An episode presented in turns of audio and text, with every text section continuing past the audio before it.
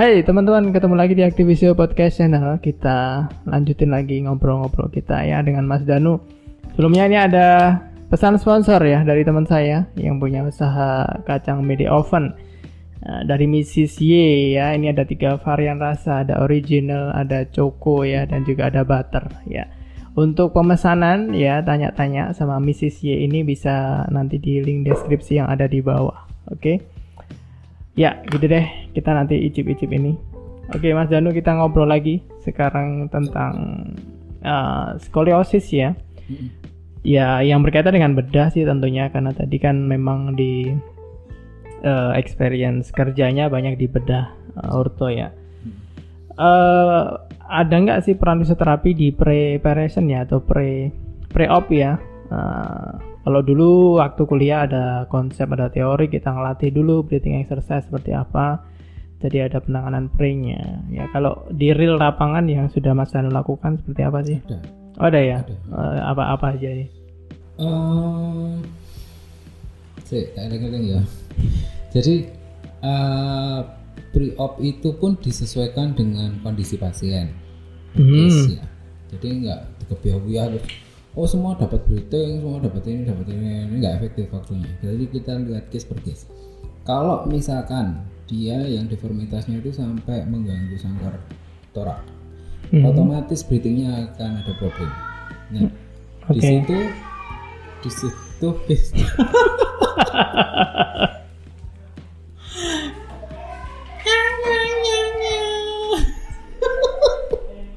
Nah, pasti oh. Oh enggak iki malah minggir tekok tulisan itu malah minggir Tapi lu banter iku. Saya ulangi ya. Iya. Enggak takkan nah. Oke, eh, terkait dengan skoliosis tadi yang di depan sudah disinggung eh, tentang bedahnya ya, konsepnya dan sebagainya mungkin bisa diceritakan apakah ada preparation sebelum bedah mungkin eh, kalau dulu di waktu kuliah kita kenal kalau sebelum operatif harus dilatih eh, breathingnya dulu, dikenalin pola nafas yang yang yang efektif gitu-gitu ya. Apakah di real lapangan yang sudah Mas Danu lakukan itu juga juga berlaku ya atau ada konsep lain mungkin? berlaku sangat sangat berlaku jadi eh cuman itu dilihat dari apa namanya case per case nya Hmm. Nah, nggak semua pasien itu terus dikasih breathing dikasih ada yang berapa di traksi pre op itu ada sampai dari mulai dari beban berapa sampai beban maksimal berapa. Oke. itu ada. Nggak semuanya kayak gitu. Cuman eh, kalau misalkan pasien oh kok deformitasnya eh, ini ya deformitas di toraknya kok nemen gitu. Ya kita lebih banyak kasih breathingnya. Karena kalau traksi itu kan pasif ya Hmm. bukan yang interaksi interaksi bukan yang interaksi aktif gitu enggak. Jadi lebih ke pasif kan. Nah kalau untuk apa namanya untuk pasien yang dia toraknya dia nggak ada problem. Ya kita tetap kasih cuman porsinya nggak segede yang ketika dia yang ada problem. Jadi benar-benar kita apa kita maksimalkan sesuai dengan kondisinya Hmm. biar waktunya juga efektif terus apa eh, kita nggak buang-buang apa namanya buang-buang tenaga untuk sesuatu yang yang yang yang dia sendiri tidak ada problem di situ Oke. nah penanganan pre-op itu tidak hanya pada pasiennya termasuk eh, kepada keluarga orang tua karena kan rata-rata yang yang yang operasi kayak gini itu kan anak-anak usia belasan kelas-kelas SMP lah gitu. Oke. nah orang tuanya pun juga kita kasih eh, edukasi dalam bentuk edukasi ya pre-opnya kalau untuk orang tua nanti eh, bu kondisinya kayak gini nanti proses yang akan ibu lakukan eh, jalani itu nanti prosesnya ini ini ini ini, ini dan seterusnya gitu terus nanti kebutuhan ibu adalah seperti ini seperti ini seperti ini kayak misalkan sampai hal yang terkecil misal mas nanti habis operasi aku harus nyi- nyiap no apa nih gitu loh Eh, oh bu nanti kan nek di rumah sakit itu kan jatah ya jatah satu pasien dapat jatah batal satu boleh satu gitu. Hmm. oh nanti gini bu nanti eh, sediain guling lagi ya ekstra tambahan walaupun di rumah sakit kita dulu eh, kita sudah sediakan karena saking banyaknya kasus itu sampai kita itu punya matras Untuk keluarga. bukan untuk pasien jadi kita Mhm. buat bed itu seflat mungkin Oh, Oke. itu kita punya sediaan eh, matras tuh mungkin nggak tahu 10 belasan mungkin Mhm. karena kadang-kadang kan itu nggak hanya untuk pasien yang skoliosis bisa untuk pasien yang lain-lain nah satu season itu kan belum tentu itu skoliosis tok mungkin ada yang operasi vertebrae yang lainnya mungkin kayak dia pemasangan fiksasi untuk lumbal atau fiksasi untuk cervical itu kan mereka juga butuh matras itu. Nah sampai guling guling kita juga punya. Hmm. guling yang kayak apa ya kayak kayak guling untuk anak-anak bobat itu. Yang agak keras yang gitu ya. keras itu. Mhm. nah itu kita punya sediaan gitu. Nah keluarga pun juga juga gitu sama gitu. Oh nanti bu sediain ini ya sekian gitu. Nanti untuk cepat-cepat untuk untuk persiapan aja. Kalau misalkan oh, nanti putra jenengan nanti kalau misalkan sudah operasi nanti akan dipasang ini pasang brace brace nya adalah seperti ini gambarannya seperti ini. Ada yang beberapa masih pakai Boston brace kalau zaman dulu. Itu biar pemakaiannya lebih nyaman nanti dikasih ini bu ini ini ini dan segala macam. Itu nanti biar pas jatuh hari hanya orang tua nggak kelabakan. Hmm.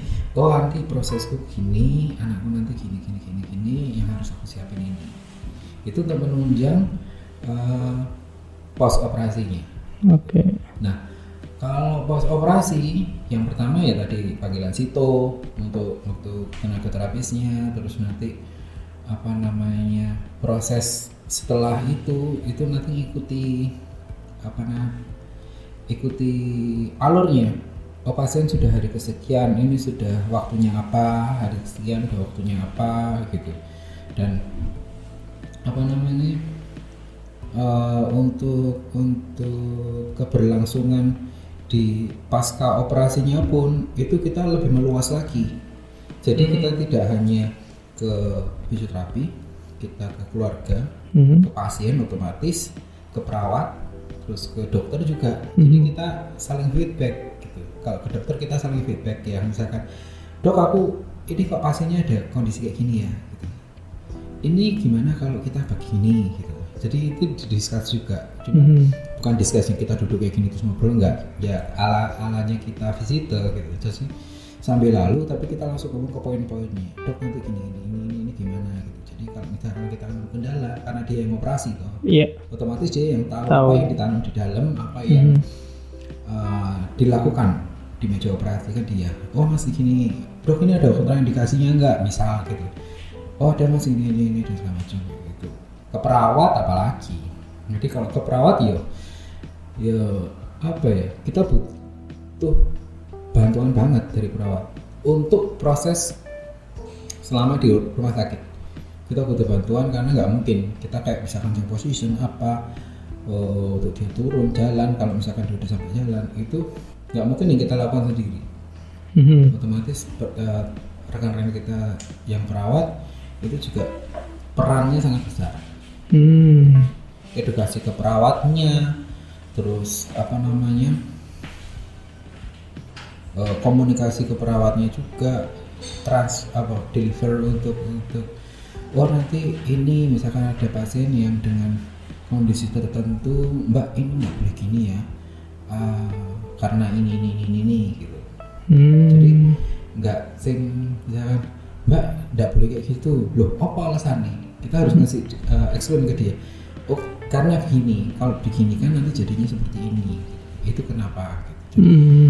masing-masing itu harus harus harus paham untuk untuk kasus ini dan Ya. sebenarnya itu berlaku ke semua kasus juga Tidak hanya bedah. tidak hanya beda Hmm.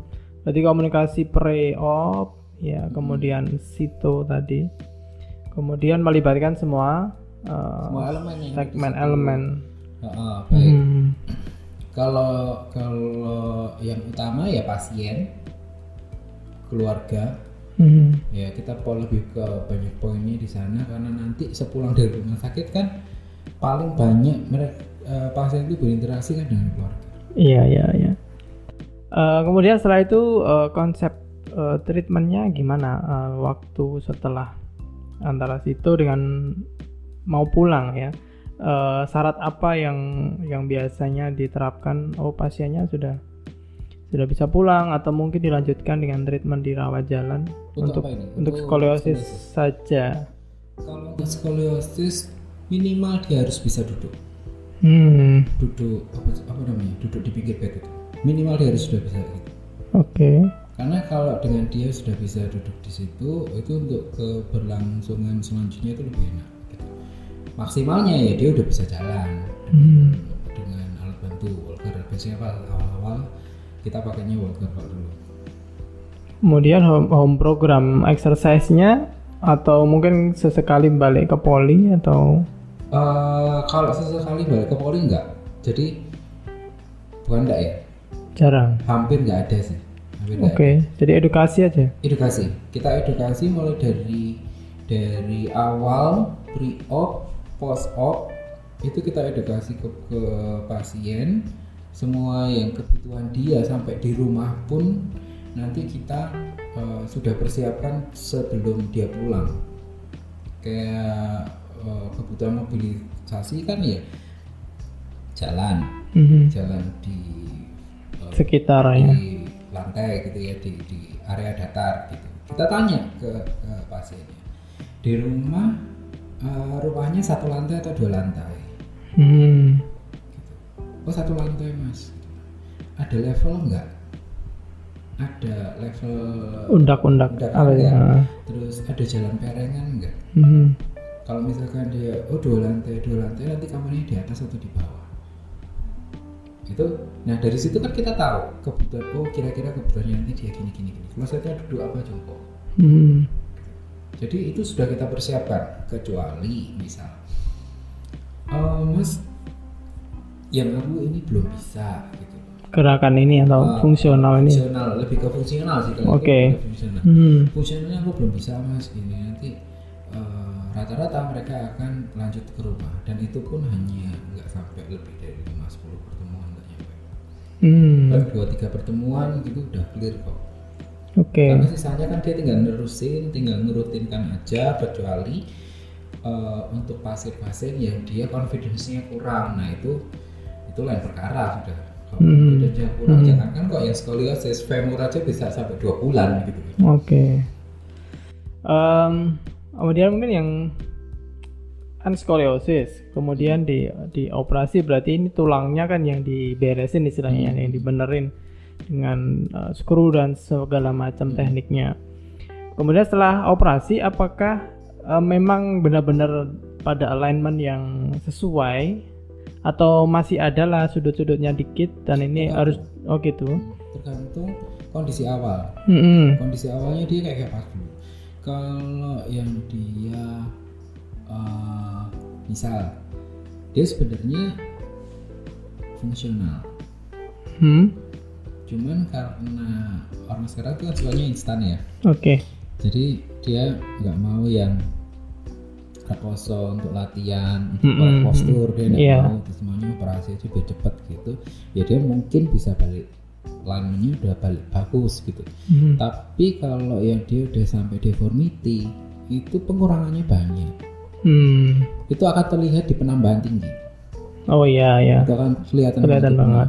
uh, dari yang dia uh, uh, kurvaturnya di UDS atau C atau mungkin dia ada torsion itu dia pasti akan ada penambahan tinggi nah penambahan tinggi itu masing-masing orang beda Hmm. tergantung ya otomatis tergantung genetiknya dia juga Jadi setelah operasi tetap ada program untuk uh, postural correctionnya. oh iya iya. Sampai. nah itu pun juga kita persiapkan tuh mulai dari dari apa dari dari pas dia post op di rumah sakit itu benar-benar kita optimalkan gitu. Misalkan dia habis post op dia masih seminggu gitu kan. Post op dia masih rawat inap seminggu. Nah itu kita benar-benar kita optimalkan. Nggak yang semua langsung kita masukkan nggak. Tapi kita sisipkan pelan-pelan misalkan dia nanti kalau duduk diinget-inget ya kayak gini misal contoh dia kalau duduk tegak ya gitu. Kalau duduk tegak nah untuk support sistemnya apa? Orang tua kita edukasi. Bu nanti kalau ini duduknya tegak kalau duduknya nanti gini atau apa nanti diingatkan saja gitu. Dan dan dan yang lain-lainnya. Hmm, oke. Jadi rata-rata memang setelah operasi dia bisa eh, kembali lagi ya, kembali lagi. Kembali lagi ya. kembali lagi Karena usia tadi ya masih Ya, pengaruh untuk. masih muda masih masa-masa pertumbuhan jadi kansnya lebih besar bukan kok balik lagi itu garanti 100% yuda gitu kan itu kan tergantung dari dari banyak aspek faktor dari dari keparahan kondisi awalnya kayak gimana itu kan juga berpengaruh. terus Mhm.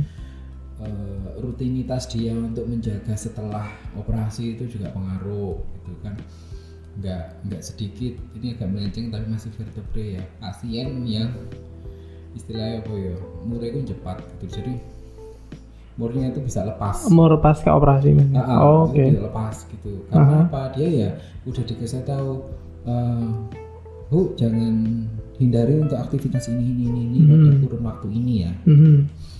dia nekat gitu otomatis gitu nah itu kan itu kan juga mempengaruhi ke hasil akhir dari treatment yang dilakukan mulai dari awal pre-op sampai pasca operasinya Oke, berarti ya tinggal eh, kembali ke case-nya, kemudian pasiennya sendiri ya, Mm-mm. gitu ya. Oke, ada lagi mungkin Mas Danu yang ingin di-sharekan tentang skoliosis yang mungkin ketinggalan? apa ya ya hampir sama dengan kasus yang lain gitu loh. kita harus melihatnya itu satu eh, case by case. Jadi satu orang dan orang lain itu sangat berbeda. Terus eh, apa namanya benar-benar kita ngasihnya itu eh, konsennya itu ke ini. Ada yang dia nyeri sedikit aja dia udah nangis. Nggak bisa dong di ini. Jadi tergantung nanti kita pendekatannya gimana ke dia.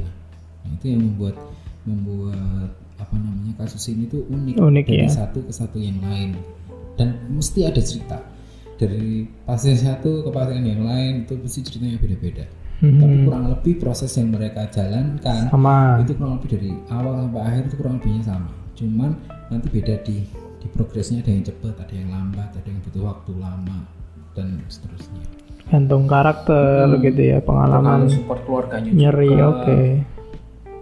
Nggak bisa yang Disamakan ah, semua. disamakan. Cuman tuh sebagai benang merah aja gitu. Oh alurnya kayak gini gini gini gini gini. Nanti di perjalanannya oh ternyata kok beda ya gitu loh. Nanti apa ya? Oke, ya menarik sekali tentang skoliosis dan bedah ya teman-teman.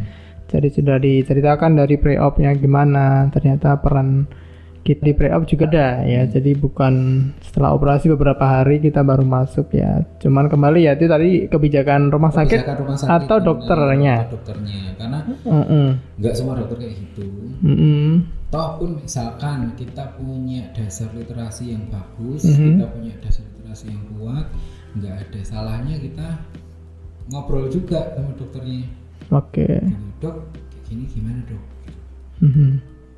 Dari komunikasi ya ya ya ya. Iya, dan dan itu saya pikir itu bagus-bagus aja sih Mhm. untuk menjalin menjalin kerjasama ke depannya Oke, ya, saya rasa itu dulu teman-teman ya eh, untuk obrolan kita skoliosis dan bedah di beberapa sesi ini. Ah, terima kasih sudah menyimak eh, podcast Aktivisio perdana kami via audio visual ya. Terima kasih sudah menyimak yang di Anchor.fm juga di Spotify.